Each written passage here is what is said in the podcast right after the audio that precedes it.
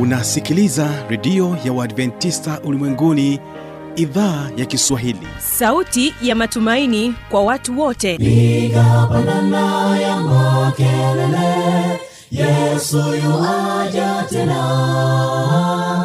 Ipaze sauti imba sana yesu yuaja tena. Anakuja anakuja yesu yuaja tena. Hii ni sauti ya matumaini kwa watu wote. Inayokujia kupitia redio ya uadventista ulimwenguni awr toka kila kona ya dunia tunasikia vita njaa maafa. Hivyo washiria marejeo ya mwokozi. Piga panda ewe mlinzi yesu yuwaja tena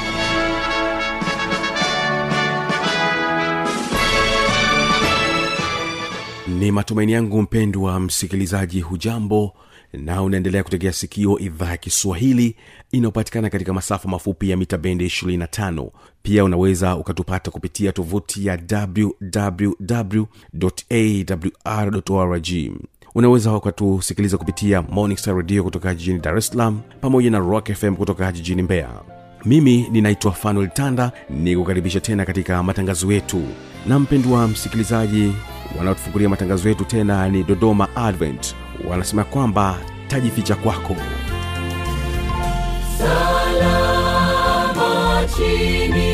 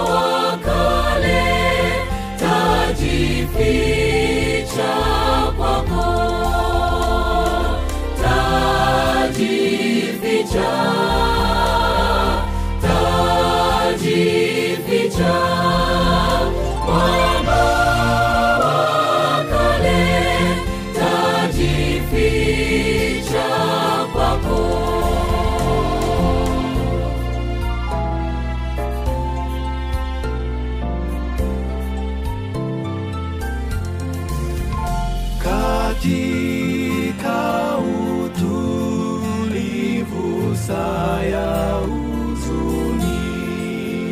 Majaribu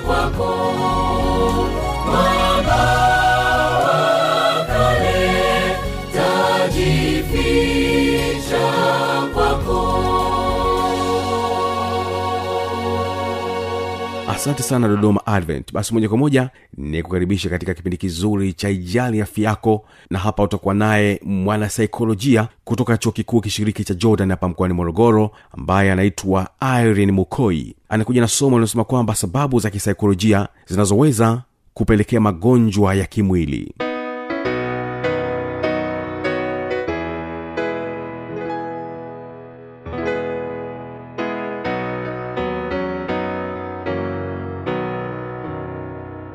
ndugu msikilizaji karibu tena katika mwendelezo wa vipindi vyetu vya ijali afya yako. Awali tuliweza kusikiliza na kujifunza juu ya sababu za kisaikolojia ambazo zinaweza kupelekea magonjwa ya kimwili ama magonjwa ya kibiolojia somo letu la leo ambapo tutaangalia sababu za kibiolojia ambazo zinaweza kupelekea magonjwa ya kisaikolojia. Tufahamu ya kwamba magonjwa ya kisaikolojia sababu yake kubwa huwa ni utendaji dhaifu ama utendaji duni wa ubongo. Kwa maana ya kwamba ubongo usipoweza kufanya kazi vizuri ama zile njia zinazounganisha sehemu moja ya ubongo na sehemu nyingine ya ubongo zikishindwa kufanya kazi vizuri kwa kawaida huyu mtu ana hatari kubwa ama uwezekano mkubwa wa kuweza kupata magonjwa ya kisaikolojia. Leo ningependa tuangalie baadhi ya sababu chache tu wala hazitokuwa nyingi ambazo zinaweza kupelekea magonjwa ya kisaikolojia. Sababu ya kwanza ni kurithi. Tunafahamu kwamba wakati mwingine kwamba magonjwa ya yani kama ilivyo kwa magonjwa mengine ya kibiolojia tunaweza kama vile kisukari. Tunafahamu kwamba mda mwingine inaweza kaa ni cha kurithi. Unasema, "Ah, familia ina kisukari cha kurithi. Kwa vivyo hivyo hata kwa upande wa magonjwa ya kisaikolojia. Kurithi inawezekana ni sababu mojawapo ya mtu kuwa katika hatari ya magonjwa ya kisaikolojia. Kwamba wakati mwingine magonjwa ya akili huzunguka ndani ya familia.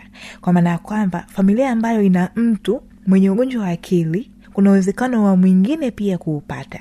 Hata kama vitavuka vizazi vingapi. Kwa mfano unaweza kusema babu akawa ana ugonjwa wa akili. Lakini watoto wake wasiwe nao. Ila mjukuu wake anaweza kaa nao. Mtu anaweza kaa katika hatari ya kuwa na ugonjwa wa akili lakini si lazima aupate kama nilivyotoa mfano kwamba babu ana ugonjwa wa akili. Watoto wake hawana lakini wajukuu wanaweza kapata lakini pia kuna uwezekano kabisa ya kwamba ndani ya familia kukaa kuna mtu mwenye ugonjwa wa akili. Lakini familia ama vizazi visipate huo ugonjwa. Ni kwa nini nasema kwamba anaweza asipate?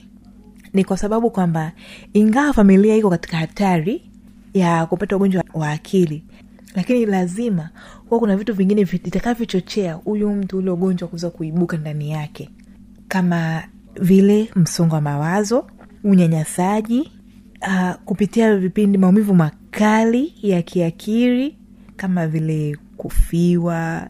Pia kuna uzoefu mgumu wa maisha ama wa utotoni unaweza kuchochea huyu mtu kuweza kupata ugonjwa wa akili. Kuna kasoro za ubongo ama majeraha katika ubongo haya pia inaweza kupelekea magonjwa ya akili. Mtu ameumia amepata ajali kwenye ubongo amepata ajali ya kichwa namaanisha ambao kichwa inaweza kupelekea kuumia kwa sehemu ya ubongo. Kushindwa kufanya kazi vizuri kwa ubongo yale majeraha yanaweza kusababisha huyu mtu utendaji wake wa kazi kisaikolojia usiwe mzuri hivyo kumpelekea kupata magonjwa ya akili. Lakini pia tunasema uharibifu wakati wa kuzaa. Nimejaribu kutafuta kiswahili chake vizuri ile ndo hicho kwamba uharibifu wakati wa kuzaa wazungu wanaita prenatal damage. Kwamba inawezekana ule wakati wa kujifungua ni kutokana na kubanwa eh, unajua wazazi wanajitahidi kupush. Kwao bahati mbaya mzazi akawa amebana mtoto.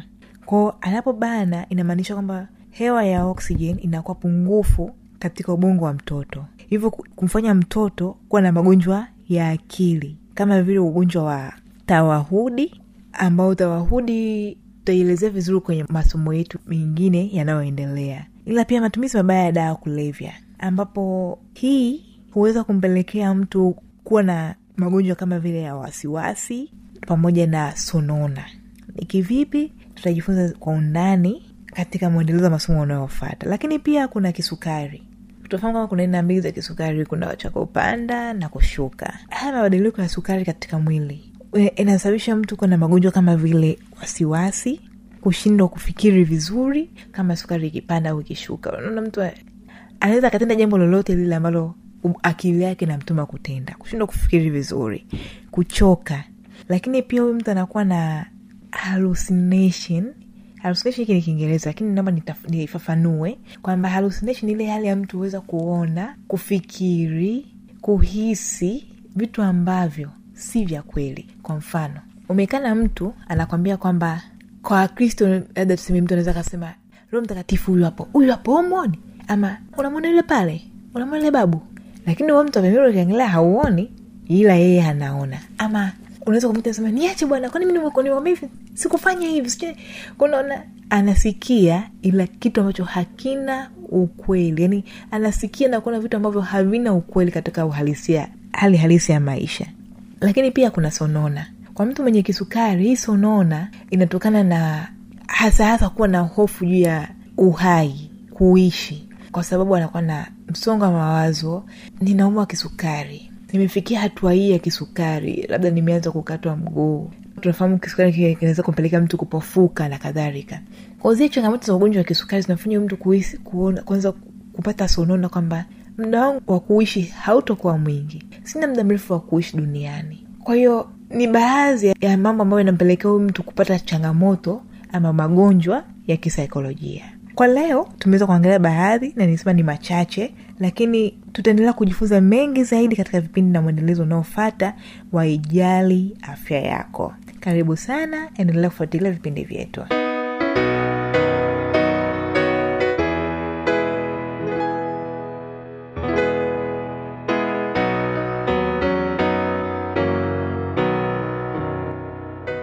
kama utakuwa na maoni mbalimbali swali tujuze kupitia anwani hapa ifuatayo.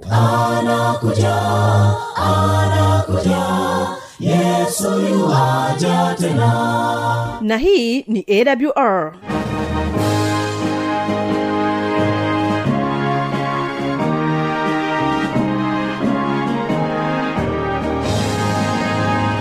redio adventista ulimwenguni awr sanduku la posta 172 morogoro tanzania. Anwani ya barua pepe ni kiswahili at awr org. Namba ya mawasiliano simu ya kiganjani 65357814 na pia unaweza kuwasiliana nasi na idhaa ya maasai kwa nambari 769 986355 ukiwa nje ya tanzania kumbuka kuanza na namba kiunganishi alama ya kujumlisha 255 unaweza kutoa maoni yako kwa njia ya facebook kwa jina la awr tanzania.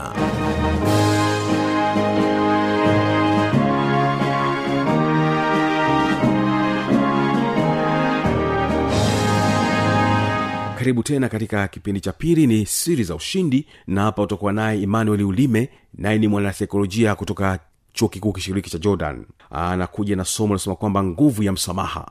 Unawezaje kusamehe?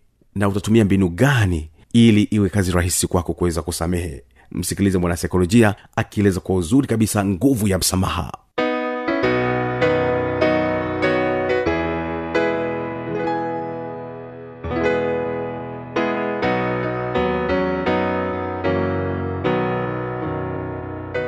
mpenzi msikilizaji karibu kwenye kipindi cha siri za ushindi. Siku ya leo upo nami emmanuel ulime mtaalamu wa saikolojia kutoka chuo kikuu cha jordan. Mada yetu leo ni nguvu ya msamaha. Je msamaha ni nini? Msamaha ni mchakato unaochukua muda ambao unahusisha kuruhusu au kuruhusu kuondoka kwa hisia hasi au maumivu yanayotokana na kutendwa visivyo au kutendewa vibaya na mtu wako wa karibu au mtu yoyote. Kwa kupitia msamaha mtazamo yakinifu juu ya yule aliyekunyanyasa huanza kujengeka siku zote mtu unapokosewa ndani yako unaanza kutengeneza uchungu ambapo uchungu huo usipokuwa na umakini unaweza kupelekea kupata chuki au kutengeneza chuki ndani yako. Na hiyo chuki usipokuwa nayo makini au usipojiazari unaweza ukapelekea kupata hasira kali ambayo mara nyingi madhara ya hasira yanajulikana. Unaweza ukajikuta umeharibu vitu vya thamani kubwa au umeweza hata kumzulu mtu mwingine au kumtenda vibaya mtu mwingine kutokana na yale maumivu ambayo upo nayo ndani yako.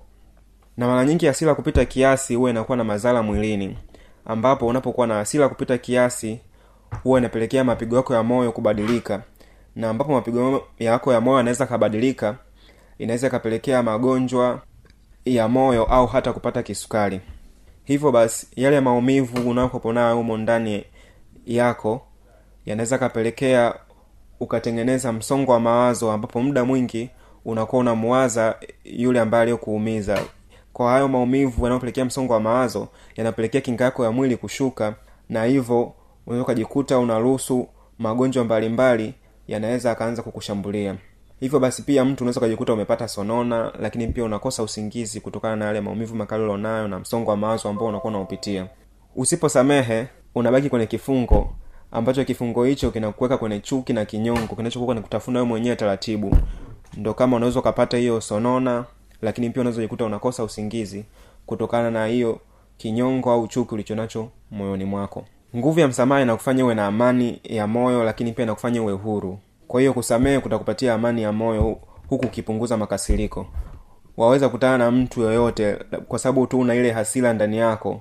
Unaweza kujikuta labda unamjibu vibaya au unamfanyia vile visivyo au unaweza kukuta umemjibu vile ambavyo hajakuzoea kutokana tu na yale maumivu ulionayo ndani yako kwa sababu umeshindwa kusamehe. Kwao endapo hutosamehe ni wazi kwamba utajenga chuki na mtu na hata kuwakasirikia watu wengine wanaokuzunguka. Hivyo basi kutosamehe kunaweza hatarisha uhusiano wako na watu wengine. Sio kwa kuonyesha makasiriko tu labda rafiki yako au mtu wako wa karibu anaweza pia choka vile ambavyo unakuwa muda mwingi unamzungumzia vibaya yule mtu aliyekutendea vibaya au mtu aliyeweza kukuumiza. Kwa kutosamehe pia kumekuwa kunasababisha madhara mbalimbali sio kwa mtu husika tu bali kwa jamii au na kizazi. Kizazi kwa maana ya watoto wan- wanaokuwa wanazaliwa au kukuzwa. Kwa mfano mama wanaoishi na watoto bila baba zao ambao walio wengi wameumizwa mno kihisia au kisaikolojia kutokana na mambo waliofanyiwa na baba za hao watoto ambao wanawalea bila baba zao hivyo hupelekea chuki walizonazo juu ya baba zao kuambukiza watoto wao kupitia njia ya simulizi ambayo waliweza kufanyiwa ambayo kwa sehemu kubwa unakuta uathiri mtazamo wao watoto hasa hasa watoto wa kike inapofikia umri wa kuanzisha mahusiano kwa ajili ya ndoa. Wanaweza kuwa na hofu kuwa yale ambao mama zao labda waliyapata au kuyapitia yanaweza akawatokea na wao pia. Kwa hiyo unakuta wamevunja uaminifu dhidi ya wanaume katika kuingia kipindi cha mahusiano mtu anakuwa na hofu kubwa kwamba naweza nikapitia yale ambayo mama yangu alipitia. Lakini pia vile vile watoto ambao wanakuwa wamelelewa na baba zao pia nao kuna mabaya ambao baba zao anaweza akawasimulia kuhusiana na mama zao ambao yanaweza akaathiri mahusiano yao ya baadaye. Kwamba anaweza akawaza kwamba "Eh, labda jinsi ambavyo babangu alifanyiwa na huyu mke wangu kwa baadaye anaweza akapo hivyo. Kwao unajikuta mtu anashindwa kuingia katika mahusiano kutokana tu na kwamba yule mtu alishindwa kusamehe mwanzo akabaki na yale maumivu na ikasababisha yale maumivu akaendelea kuyasambaza kwa watoto wake. Kwao kizazi kizima kinajikuta kimeathirika kutokana na asila za huyu mtu mmoja au yale maumivu ya kutosamehe ya mtu mmoja. Unaweza kujifunza kusamehe kwa wepesi kwa kusikiliza sababu za makosa hayo kufanyika au sababu ya mtu kukutenda vibaya. Ni kweli kwamba wanadamu duniani tumekuwa tof- na tofauti zetu ambazo zinatufanya watu kuwa wa kipekee kwamba mimi niwe kama mimi lakini pia wewe kama wewe. Lakini tofauti hizo zinaweza kuwa ni za kitabia kimawazo namna ya kuchanganua mambo ambapo huo ndo binadamu wenyewe. Miongoni mwa watu wapo ambao ni wepesi sana kusamehe pale wanapokosewa iwe ni kosa kubwa kiasi gani lakini mtu anasamehe tu kirahisi. Lakini wapo ambao mtu akimfanyia kosa zidi yake ni ngumu sana kusamehe. Unakuta inafuta mema yote ambayo alifanyiwa tokea wameanza kufahamiana. Kwao kama wewe kusamehe kwako ni jambo jepesi ningependa nikupe ongera sana. Lakini kwa ambaye kusamehe ni mtihani wa maisha ni vizuri kutafuta namna ambayo utajifunza kusamehe. Kwa nini usamehe? Kusamehe kutakupatia amani ya moyo kihisia lakini pia unakuwa huru. Ambao tuchukue tu kwa mfano endapo hujamsamehe mtu huwa unapata hisia gani pale ambapo unakutana naye? Bila shaka utatumia dakika mbili au tatu kukumbuka yale mambo ambayo amekufanyia na kutamani atoweke hata mbele yako usimuone mbele ya macho yako. Kwa uchuki juu yake itakuwa siku hadi siku na utajikuta unatenda jambo ambalo kutegemea kwa akili yako ya kawaida. Lakini pia kusamehe kuna uhusiano mkubwa sana na hali ya kiafya kama vile kupunguza msongo wa mawazo juu ya yule mtu aliyekutenda vibaya. Kwa maana siku zote unavyobakia na maumivu ndani yako unajikuta muda mwingi unatumia kuwaza jinsi vile mtu alivyokutenda. Kwa unajikuta unapata msongo mkubwa wa mawazo kwa hivyo kusamehe kunaweza kukupa faida kubwa sana kwa afya. Inaweza ikawa ni faida kubwa kwa afya yako ikiwemo kama kutengeneza matokeo chanya unapokuwa unatumia dawa mbalimbali za kimwili. Unapokuwa unatumia dawa mbalimbali za kimwili. Kwa mfano mtu unaweza ukawa naumwa unatumia dawa fulani. Unaweza kukuta hizo dawa zikusaidii kutokana tu na kwamba una msongo wa mawazo ambao unatokana na hiyo chuki ulionao ndani yako au maumivu ulionao ndani yako.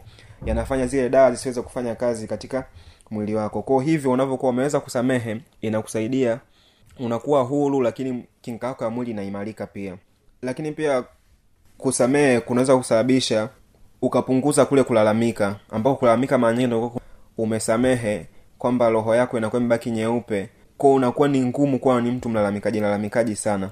Lakini pia kama kutosamehe kuna kupelekea msongo wa mawazo ni dhahiri kwamba utakuwa unakosa usingizi. Kwao unapoweza kusamehe inakusaidia kuongeza kiwango chako cha usingizi. Kwao hii ina maana kwamba mtu asiweza kusamehe anapitia wakati mgumu sana. Kwa sababu utashindwa kuimarisha mahusiano na rafiki zako lakini pia ita- itakufanya utengeneze uadui. Kwa hiyo kusamehe ni njia nzuri ya kujilinda na hasira. Kwa kusamehe kuna saikolojia yako lakini pia kusamehe kunapunguza maumivu sugu. Kwa kusamehe pia ni kukaribisha uponyaji wa mwili na hisia kiujumla kwa endapo utajifunza kusamehe na kuendelea na maisha bila shaka uwepo wa mtu aliyekuumiza wala kutenda visivyo hakutaumiza tena hisia zako wala kukusababishia mawazo yote ambayo anaweza kakusumbua kwa mara kadhaa binadamu tunajiweka katika nafasi ya kulaumu pale ambapo jambo baya linafanyika juu yetu. Lakini pasipo kutafuta sababu ya kwa nini mtu kafanya hivyo labda pengine unaweza ukamsikiliza labda na ukamwelewa ikawa rahisi kwako wewe kumsamehe na muda mwingine mara nyingi watu wanaweza kana tutendea vibaya kutokana tu na si wenyewe labda. Tumesababisha wao kutenda hivyo. Kwao ni vyema si wenyewe kujitafakari kwamba kwa nini mtu kafanya hivyo au kumsikiliza kwa nini kakufanyia hivyo. Hiyo itakurahisishia weweze kumsamehe mtu. Kwao ni vyema kutafuta chanzo cha kosa na ukitatue. Kwa sababu kwa kufanya hivyo utaboresha mahusiano. Kwa msamaha ni ufunguo wa kujenga mahusiano yenye afya hivyo unajifunza kusamehe aliyokosea na unakuwa unaboresha mahusiano yako. Kuna mbinu kadhaa ambazo za kusaidia kusamehe kuna mbinu hizo huwa inategemea kosa ambalo umefanyiwa. Kuna baadhi ya makosa yanahitaji msaada wa kisheria endapo ni jaribu la mauaji labda au kukujeruhi au kusababisha ulemavu wa maisha. Kwao haulazimishi kusema kwamba labda kwa sababu mtu amekutishia kutaka kukuua au kukufanyia kitu chochote ambacho kinahatarisha hali yako ya kimaisha au kusababishia ulemavu wa maisha kwamba umsamehe usimchukulie hatua. Ila yapaswa um, umsamehe lakini kama inahitajika kumchukulia hatua inapaswa kumchukulia hatua kwa ajili ya kujilinda wewe na afya yako pia. Lakini ni mara nyingi kama mtu anakuwa anataka kuhatarisha labda afya yako. Lakini pia kusamehe hakumaanishi kwamba uendelee kuwa na mahusiano na huyo mtu. Kwao unaweza ukamsamehe mtu lakini ukaendelea kukaa naye mbali endapo kama labda mahusiano yake baina yako na yeye yanaweza akahatarisha labda afya yako kusababisha ulemavu au hata hivyo kuondolea uhai. Lakini moja ya njia ya kusamehe ni vyema kufahamu msamaha ni nini na una umuhimu gani. Ndo kama tulivyosema kwamba umuhimu wa msamaha upo mwingi sana kwamba unakupunguzia msongo wa mawazo unaweza ukakusababisha unaweza ukakusaidia kwamba ukapata usingizi vizuri lakini unaweza kukuondolea hasira ambayo unaweza kakupelekea ukapata madhara mengine so tu ya kimwili lakini pia unaweza ukasababisha hata madhara ambayo yanaweza kufanya wewe ukakaa katika sehemu mbaya katika maisha. Hasira kwa mfano ukiwa hujasamehe alafu na ukatengeneza hasira kali. Naweza kusababisha hata ukamuumiza mtu au hata ukafanya mauaji ambayo kusababisha ukaishia sehemu mbaya. Unaweza hata ukafungwa au hata kumuumiza mtu kwa namna yote ili kukaribia hata mahusiano. Kwao tunaona kwamba msamaha una nafasi kubwa sana katika maisha yetu. Na unaweza kusamehe kwa wepesi kwa kutafuta ushauri kwa watu ambao wana hekima au hata kwa wataalamu wa kisaikolojia na ushauri. Huu ndo mwisho wa somo letu asanteni kwa kusikiliza.